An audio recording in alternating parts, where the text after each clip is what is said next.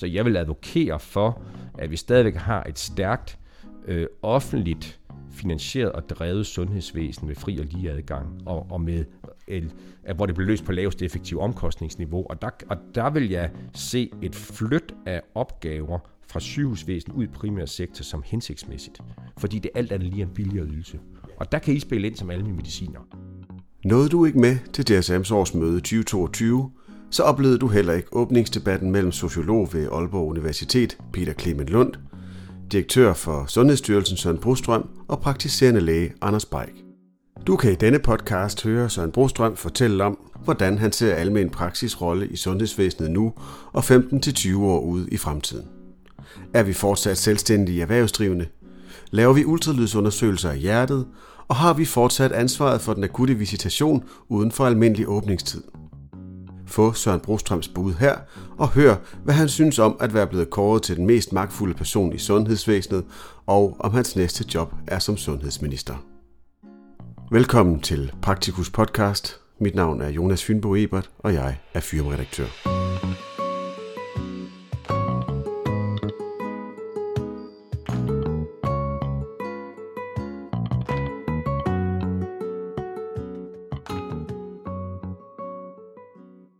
Tusind tak, fordi du uh, tager dig tid til at snakke med Praxikus Lytter. Mm-hmm. Det er jo en podcast, som har uh, flere hundrede lytter. Nej, hvor godt. Og jeg håber, at den her podcast, den sætter rekorder. Det håber jeg også, ja. Kort fortalt, så har du jo været her uh, på DSM's årsmøde for at tale om Sundhedsstyrelsens syn på almen praksis nu mm. og i fremtiden. Ja. Det vil jeg rigtig gerne høre dig lidt øh, ud, bede dig om at uddybe. Men først, så, øh, så kan jeg jo se, at du er blevet øh, kåret af Dagens Medicin til at være den mest magtfulde i det danske sundhedsvæsen. Er du mere magtfuld nu, end du var for et år siden, hvor du ikke lå på førstepladsen? Øh, nej, det tror jeg egentlig ikke. Jeg synes, den magtliste er noget pjat, og jeg vil gerne af den. Og jeg har også engang haft skrevet til chefredaktøren, om jeg ikke kunne blive pillet ud, fordi jeg synes, det er noget pjat. Det er sådan mere en popularitetskonkurrence. Ikke? Altså alle dem, der sidder i magtpanelet og stemmer på folk, dem kender jeg jo og, øh, og de kender mig og sådan noget, så jeg synes, det er sådan lidt noget pjat. Og det, og det andet er, at jeg kan ikke bruge det til noget. Altså det, det gør mere skade end gang for mig selv. Altså det er ikke smart at stå højere på sådan en liste end sin chef. Øh, og det er i hvert fald ikke øh, godt at stå højere end sundhedsministeren, og det er i hvert fald overhovedet ikke godt at stå højere end statsministeren. Så, så jeg vil, og så, så det sidste, som er noget lort ved at stå på den liste, det er, at nu er der kun én vej, og det er ned. Så næste år, hvor jeg sikkert ryger ned af listen, håber jeg, så er historien så, at nu er jeg faldet ned. Så det er sådan, det er. Så det, jeg synes, det er noget pjat. Okay, så det er mest bare sådan journalistisk håndgreb? Ja, det, folk læser det jo. Du har åbenbart også læst det. Der er jo mange, der går op i det der og siger tillykke og sådan noget, men jeg synes bare, det er noget pjat. Ja, for mit næste spørgsmål var så, hvad kan du bruge det til? Og ikke noget. Ikke en skid. Nej. Okay. Og det bringer mig jo så til spørgsmålet. Hvordan ser Sundhedsstyrelsen almen praksis nu? Jamen, der er ingen tvivl om, at, at almen praksis og, og, og specialet almen medicin har en kæmpe, kæmpe rolle i det danske sundhedsvæsen, fordi I er, almen mediciner er jo den, er den lægefigur, som er specialiseret i, og, i de ting, der foregår uden for sygehusvæsenet, og som er specialiseret i virkeligheden også i det prædiagnostiske, eller raskheden, om man vil, øh, som jo også fremgår i jeres pejlemærker og jeres professionsetik. Man er det er jo der, hvor den frie og lige adgang til sundhedsvæsenet starter i Danmark. Det er jo i almen praksis, og det er jo helt fantastisk, at vi har fået et system her over de sidste 50 år i Danmark, hvor øh, en hver borger i Danmark har ret til at have en fast speciallæge, som man kan gå til uden henvisning, og som kan tage sig af de fleste af ens sundhedsproblemer. Og hvis man ikke kan tage sig af det, så har den speciallæge kørekortet til at henvise til resten af det gratis sundhedsvæsen. Det er helt unikt. Der er faktisk relativt få lande i verden, der har det system. Så der er ingen tvivl om, at I spiller en kæmpe, kæmpe rolle, og jeres faglighed er ekstremt vigtig i, i, den, øh, i den situation. Det knirker så alle steder i fugerne i sundhedsvæsenet, det var det, vi snakkede om også her i debatten. Så du siger, at det knirker i fugerne. Mm. Er, det, er det kun i, øh, i sygehusvæsenet, at det knirker, eller synes du også, det knirker i øh, almen praksis? Det knirker i hele sundhedsvæsenet i Danmark øh, på mange måder. Altså, der bliver jo flere og flere mennesker i Danmark. Vi nærmer os snart 6 millioner. Vi lever længere vi lever øh, ikke sygdomsfri. Øh, vi får flere og flere ældre og multisyge, som til dels i virkeligheden er en, en del af sygehusvæsenets succes, fordi vi får folk til at overleve længere efter det, man tidligere døde af. Stor blodprop i hjertet eller en kræftsygdom, det har vi virkelig forbedret. Så får man andre skavanker. øh, som skal løses. Så det er ligesom det ene. Det andet, det er, at der er jo et stigende fokus også på øh, rehabilitering, på opfølgning, på det, på det lange forløb. Øh, så det vil sige, at man får nogle andre patientforløb end det tidligere klassiske, som sådan var isolerede sundhedsproblemer og lineære patientforløb. Øh, og det er det, der udfordrer sundhedsvæsenet. Og så det sidste, det er jo, at, at der sker nogle kæmpe store skvulp øh, på tværs af sundhedsvæsenet, hvor at der kommer voldsomt mange patienter ind i sygehusene, særligt i de ambulante funktioner i sygehusene. Det er helt vildt at se den stigende aktivitet på den ambulante del både ambulante kontakter, ambulante øh, procedurer osv. Øhm, så sygehusvæsenet er ved at knække, men samtidig så, øh, så knækker de akutte dele i, i sygehusvæsenet også, fordi personale ikke vil være der. Øh, og, og det er noget, der påvirker jer i almen praksis, fordi I oplever det på den måde, at I får sværere og sværere ved at få øh, afsat de patienter, I ikke selv kan klare.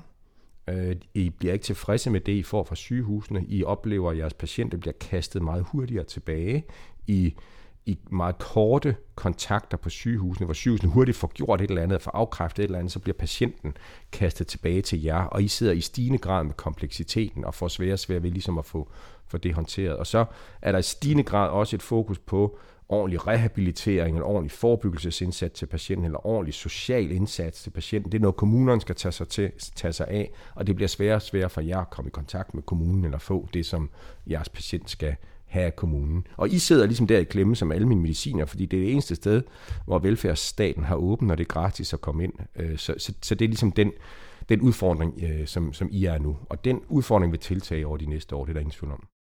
Hvad er din, din drøm for almen praksis de næste 20 år? Jamen, altså det er, at man har stærk faglighed i almen medicin, med stor motivation for patientarbejde, fordi det vil om 20 år også stadigvæk være hovedfokus for almen medicinske speciallæger i Danmark. Det er det personcentrerede, holistiske patientarbejde. Det er det, det langt de fleste af jer skal lave, også om 20 år. Øhm, og, og det er mit håb for almen praksis, at den faglighed og den motivation er høj, og at der så samtidig er nogle rammer, nogle organisatoriske rammer, nogle økonomiske rammer for den sags skyld også, som gør det attraktivt for jer at arbejde. Jeg håber stadigvæk, at I også har lyst til at arbejde meget. Jeg har ikke nogen forventninger om, at jeg arbejder mere end 37 timer, men, men der skal selvfølgelig være en balance i det også i forhold til familieliv, som jeg jo kan høre fylder rigtig meget for yngre øh, almindelig medicin, er forståeligt nok. Og så håber jeg også, at I kan være i en kontekst, hvor jeres faglighed og jeres motivation ikke konstant bliver udfordret. Og det er jo det, jeg prøver at sige med, at der er nogle markedsting, der er nogle markedskræfter, der, der kan risikere at forpure det.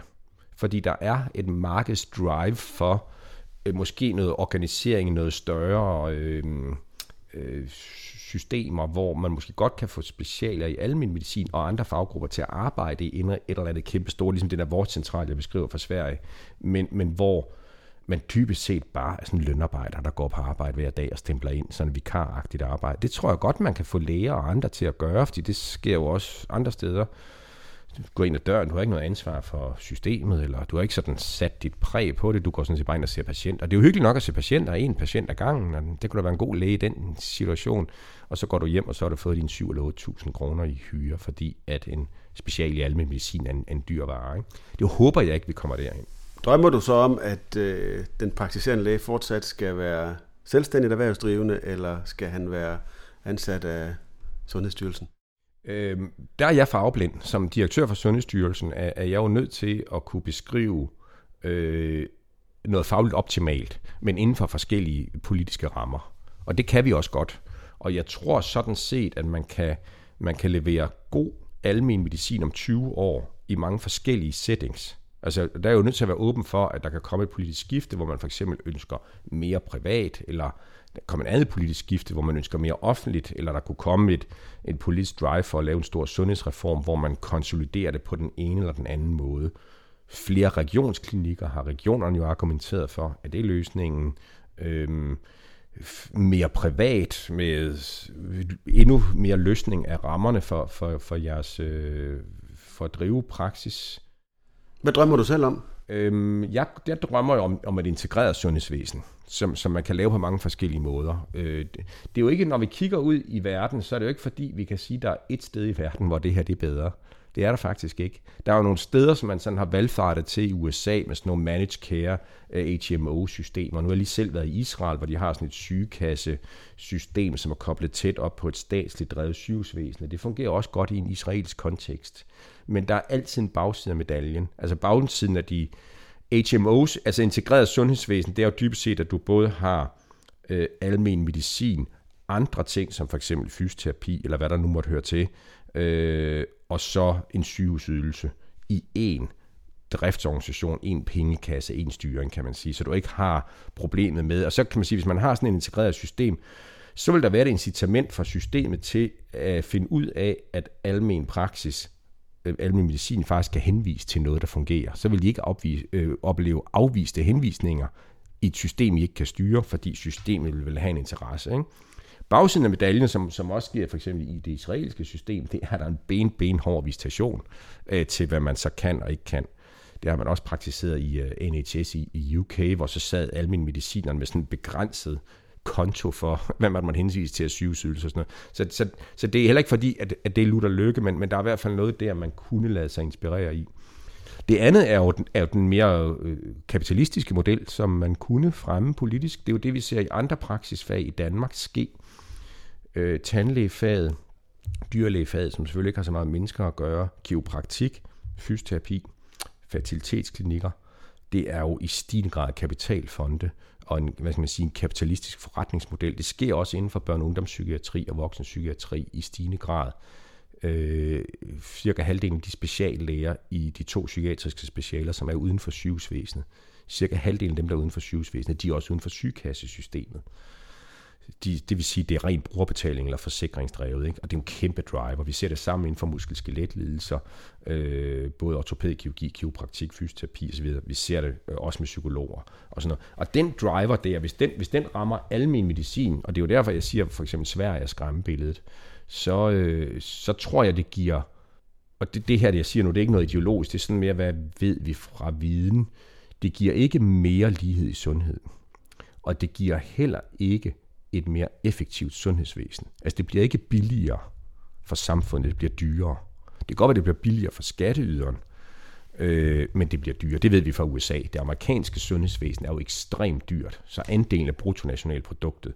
Så derfor vil jeg ikke personligt advokere for den. Og det er, ikke en, det er ikke en politisk holdning, jeg har, det er en faglig holdning. Så jeg vil advokere for, at vi stadigvæk har et stærkt øh, offentligt finansieret og drevet sundhedsvæsen med fri og lige adgang, og, og med, el, hvor det bliver løst på lavest effektiv omkostningsniveau. Og der, og der vil jeg se et flyt af opgaver fra sygehusvæsen ud i primær sektor som hensigtsmæssigt.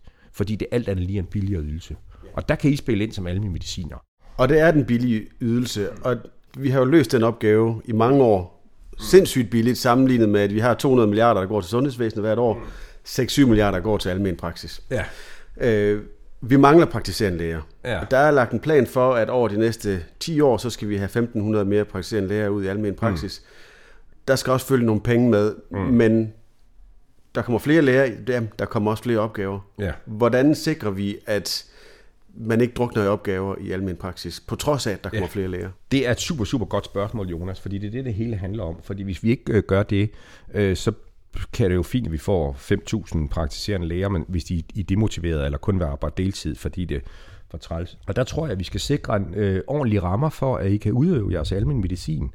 Og med ordentlige rammer tænker jeg dels, at, at I har øh, at I kan trække på de ydelser, I, I har brug for i, i sygehusvæsenet om uanset om det er diagnostisk eller hvad I ellers skal have på jeres patienter. Og det kan jeg jo høre også på mødet her i dag, at der er stor utilfredshed, afviste henvisninger, patienter, der bouncer rundt i sygehusvæsenet. Så det skal vi sikre jer, for ellers er det svært. Så bliver I sat i en klemme, hvis, I, hvis vi samtidig forventer, at I tager større del af, af hvad hedder det, øh, af opgaverne for patienterne.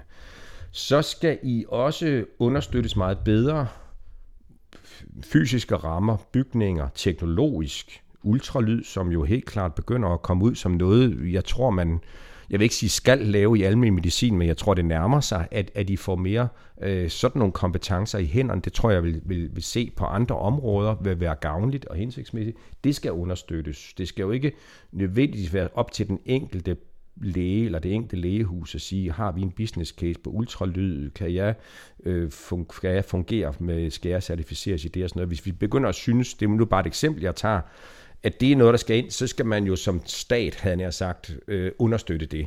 Og det tredje, det er omkring personale, fordi jeg tror, det I skal tænke på som speciallæger i almen medicin, det er, at I skal koncentrere jer om lægefaglige opgaver. Hvad det så end er, det er jo heller ikke, det er også en lille smule elastisk, det kan defineres.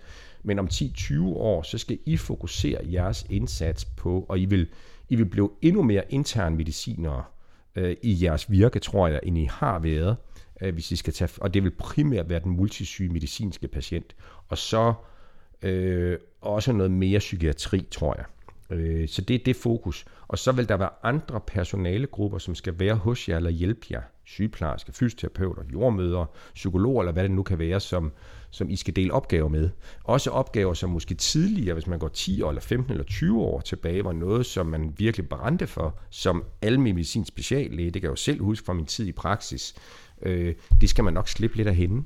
Og det er jo nogle gange det, der sådan, at de, øh, de lette, rare opgaver, altså give en vaccination og lave en børneundersøgelse, eller behandle en halsbetændelse, eller sådan noget. Det, man hviler lidt ørerne, det hele, det er sådan relativt let og lineært, og, og sådan, det kender jeg også som læge, det kan man også godt lide og sådan noget. Ikke? Og hvis man kun sander til med at sidde med kroniske øh, syge mennesker med en blanding af somatik og psykiatri og multisygdom, så kan det også være hårdt. Jeg tror bare, man også skal sige, at I får en lang uddannelse som speciallæger, så er vi jo nødt til at bruge jer der, hvor det kræver en læge og en speciallæge. Jeg er helt enig. Og, og jeg synes også, vi ser i rigtig mange praksiser, er vi på vej derhen af, mm. som du siger. Øh, og så handler det selvfølgelig om at finde den gyldne middelvej.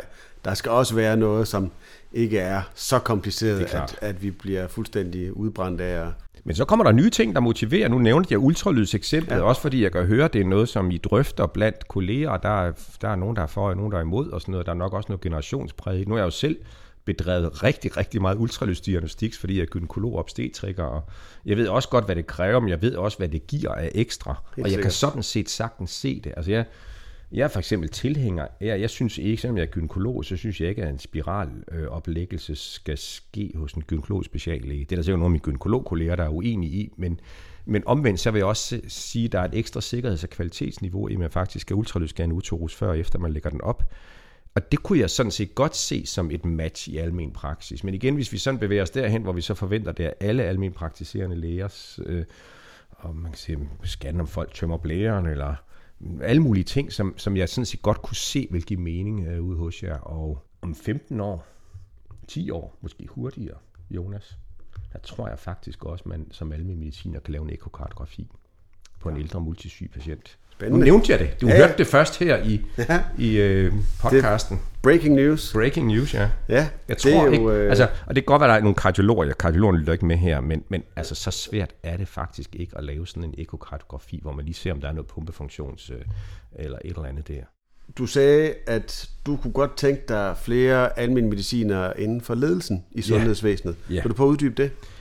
Jo, fordi jeg tror, I skal være med til at præge den her udvikling, og jeres faglighed skal i spil. Altså både politisk er det jeres interesse, og i endnu højere grad at præge udviklingen af sundhedsvæsenet. Men, men det er også fagligt vigtigt at have ledelsesperspektivet ind i, øh, altså det special, øh, det almindelige medicinske perspektiv ind i ledelsen af sundhedsvæsenet er det primære, fordi sygehuslæger, der er jo sådan lidt en overvægt af anestesiologer, Tidligere var det internmedicinerne, der satte sig på ledelsen af sundhedsvæsenet. Nu er ligesom anestesiologerne, så er gynekologerne op ved at snige sig ind på magtlisterne også. Men jeg tror, vi skal have flere almindelige mediciner ind, fordi I har et andet perspektiv. I har et mere helhedsperspektiv. I har et, et raskhedsperspektiv, så er snarere et, hvad kan man sige, sådan et øh, biomekanistisk perspektiv, som vi andre har en lidt en tendens til. Øh, og, der, og så tror jeg, øh, at det er både perspektiv, det holistiske, hvad kan man sige, biopsykosociale perspektiv, der er vigtigt ind i ledelsen. Det er også et, et sundhedstjenesteperspektiv. Så jeg har sådan set, som jeg også opfordrede til her på selskabets årsmøde, at man også forskningsmæssigt og akademisk også har almindelige mediciner, som i endnu højere grad kigger på sundhedstjeneste. Altså forskning i, hvordan vi skruer vores sundhedsvæsen sammen, hvor vi får de bedste ydelser, på hvilken måde og for, og for største effektivitet, og så Øh, hvad kan man sige, det holistiske perspektiv på, hvordan skruer vi patientforløbene sammen. Der tror jeg, at alle mediciner kan bidrage med rigtig meget. Og så hvis, fordi jeg tror, at jeres organiseringsformer kommer til at ændre sig drastisk. Øh, jeg tror, at almen praksis, som vi kender den i dag, øh, med solopraksis eller få, der går sammen, og man stadigvæk sidder sådan i meget forskellige bygningsmasse med, med varierende grad af inddragelse af andre sundhedspersonaler. Det tror jeg simpelthen ikke på øh, eksisterer om 20 år. I vil på den ene eller den anden måde være tvunget ind eller selv have søgt andre organiseringsformer. Og I vil rykke tættere på byerne, øh, fordi det gør befolkningen også, øh, og man vil blive konsolideret i større enheder. Der vil komme et krav om større tværfaglighed, eller I vil selv gøre det, altså med inddragelse af andre faggrupper. Og det kan I lige så godt selv tage teten på. Og I kan lige så godt fra nu tænke, det er nødt til at kræve noget ledelsesrolle. Det er nødt til at kræve mere ledelseskompetence, end det I gør i dag, hvor I jo typisk har en i sådan et lægehus, som ligesom tager sig af det administrative osv. Men, men der vil være nogen, der i endnu højere grad skal gøre det. Jeg tror ikke, I skal fremme for mange ledere blandt almindelige mediciner, som helt forlader klinikken. Det tror, jeg, det tror jeg vil anbefale jer at holde fast i, at det er nogen, der har den kliniske erfaring, og som har et fod i klinikken. Der skal sidde nogle almindelige mediciner, som, som er sådan øh, ligesom mig selv. Ikke? Altså, jeg har jo været gynekolog eller øh, klinisk arbejdende læge i 20 år, så har jeg så været djøfificeret læge i 11 år. Ikke? Så, så man har sådan begge dele. Øh, det, skal, det skal man kunne, så man kan bide skære med, øh, med dem, der kommer fra kommunen eller regionen, eller hvad det nu måtte være. Gælder det også lægevagten? Ja, altså øh, lægevagten, der er ingen tvivl om, at lægevagten, som vi kender den, den, den vil også have en anden form om 20 år. Det er der ingen tvivl om. Øh, om det er sådan 1813-modellen, der bliver kørt ud over alle fem regioner eller hvad, det kan jeg ikke spå om. Øh, jeg kan heller ikke sige det, men, men der er ingen tvivl om, at den bliver ændret. Og, og jeg tror også, at I kan indstille jer på, at I mister driftsejerskabet og lederskabet af lægevagten. Men jeg vil være meget, meget, meget ked af, hvis vi ikke har almen medicineren som en central figur i, i den akutte indsats der. Øh, det, der er også nogle billeder, der, øh, hvad hedder det, nogle, nogle ting, der skræmmer fra, fra udlandet, vil jeg sige. Jeg var i Frankrig for nylig, hvor de jo virkelig bokser med deres præhospital og deres akutte indsats. De er stadigvæk store åbne skadestuer, det vælter ind med patienter, de ikke får sorteret. Så har de sådan nogle lægebemandede biler, der kører rundt, ikke? og det er jo drevet af anestesiologer og, og, og så videre. Jeg, jeg tror simpelthen ikke, det er hensigtsmæssigt. Kan du forstå PLO's bekymring over at, at miste ledelsesansvaret øh, med lægevagten, og så sige, at hvis PLO ikke har den på hænderne, Ja, på kort sigt kan jeg godt, men på lang sigt, så, så tror jeg ligesom, man er nødt til at indse, okay, man skal indgå i en anden kontekst.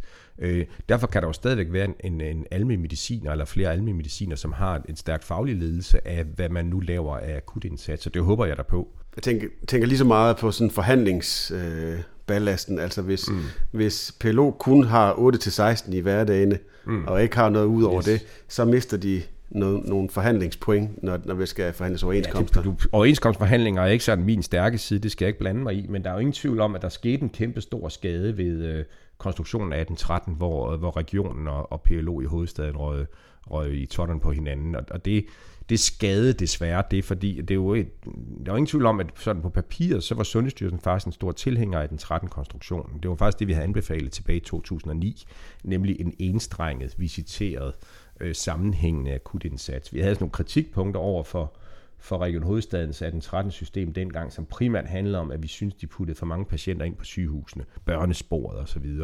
Men, men ellers, ellers var det sådan set en god konstruktion. Men så missede man jo at få almindelige mediciner ind af forskellige øh, overenskomstmæssige grunde. Nu er det så på vej tilbage, og det synes jeg er en kæmpe stor styrke. Øh, for jeg tror helt klart, at almindelige medicineren skal være den centrale figur Okay, så jeg opsummerer lige her til sidst, for nu har jeg brugt meget af din tid. Mm. Øh, så sådan som Sundhedsstyrelsen ser på øh, almen medicin lige nu, en vigtig spiller mm. i det primære sundhedsvæsen, en vigtig spiller i de patienter, som mm. er raske eller nærraske. Mm. Problemet går i overgangen til øh, sekundærsektoren. Det er ved at sande til. Mm. Vi skal finde en eller anden god løsning på samarbejdet der. Mm. Og i fremtiden, så skal vi forberede os på, at vi skal gøre os mere til ledere i en mindre enhed af tværfaglighed, og øh, også indse, at vi bliver nødt til at fokusere mere på de rigtig syge mm. i primærsektoren. Det synes jeg er skide godt formuleret, Jonas. Øh, det er totalt flot. Jeg vil gerne stemme på dig i morgen til bestyrelsen, hvis det kan jeg så ikke, men jeg ved ikke, du stiller op. Det gør jeg ikke. Nå, okay. Øh, og så til allersidst, direktør i Sundhedsstyrelsen. Mm mest magtfulde mand i Sundhedsstyrelsen, eller i uh, Sundhedsvæsenet, rolle inde i WHO også. Hvad jeg, bliver, sidder, hvad, jeg sidder i bestyrelsen for ja. WHO, ja, det er meget, meget fint. Hvad, hvad ja. bliver det næste, Søren?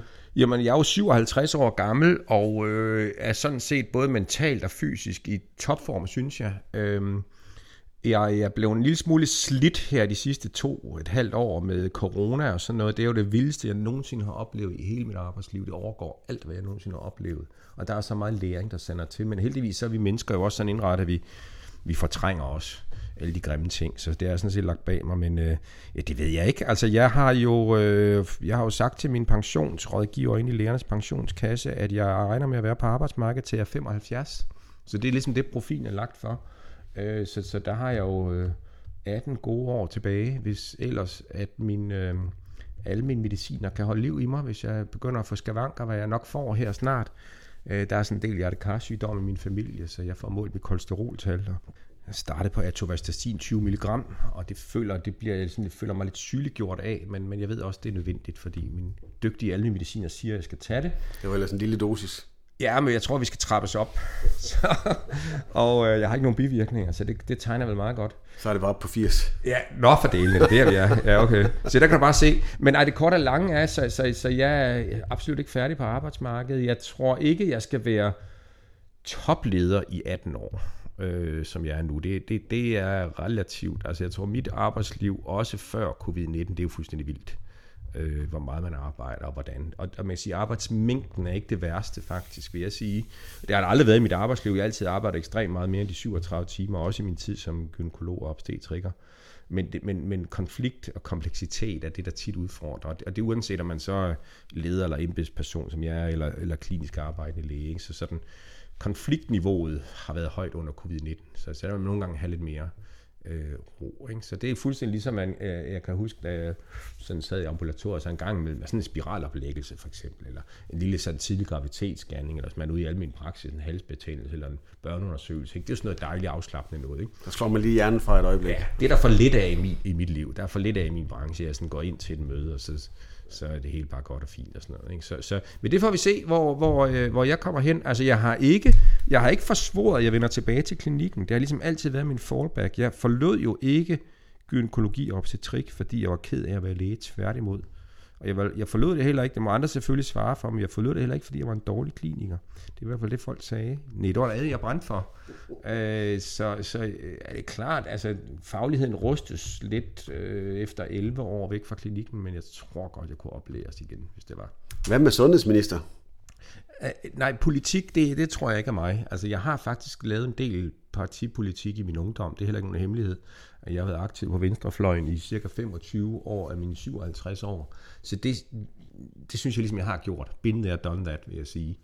Øh, folkesundheden og sundhedsvæsenet og sådan noget, det, det, det er for vildt og for... Det kan videre med ikke også, du kan ændre mere der, hvor du er nu, end hvis du var det ved politik. Ikke. Det skal jeg ikke kunne sige. Jeg har jo kun prøvet det, jeg har lavet. Ja, det er selvfølgelig rigtigt. Ja. Det får vi se. Ja. Jamen, øh, Søren Brostrøm, tusind tak for din tid. Selv tak, det var en fornøjelse. Interviewet med Søren Brostrøm slutter her. Bed du også mærke i, at han forudså, at almen medicineren laver ekokardiografier i almen praksis om 10-15 år? Det forelagde jeg for Thomas Lykkegaard fra Dansk Ultralydsselskab DAVS. Lyt med i næste afsnit af Praktikus podcast, hvor vi diskuterer, om den forudsigelse er realistisk. Tilrettelæggelse og redigering af denne podcast er Jonas Fynbo Ebert. Musikken er lavet af Andreas Kæmpe.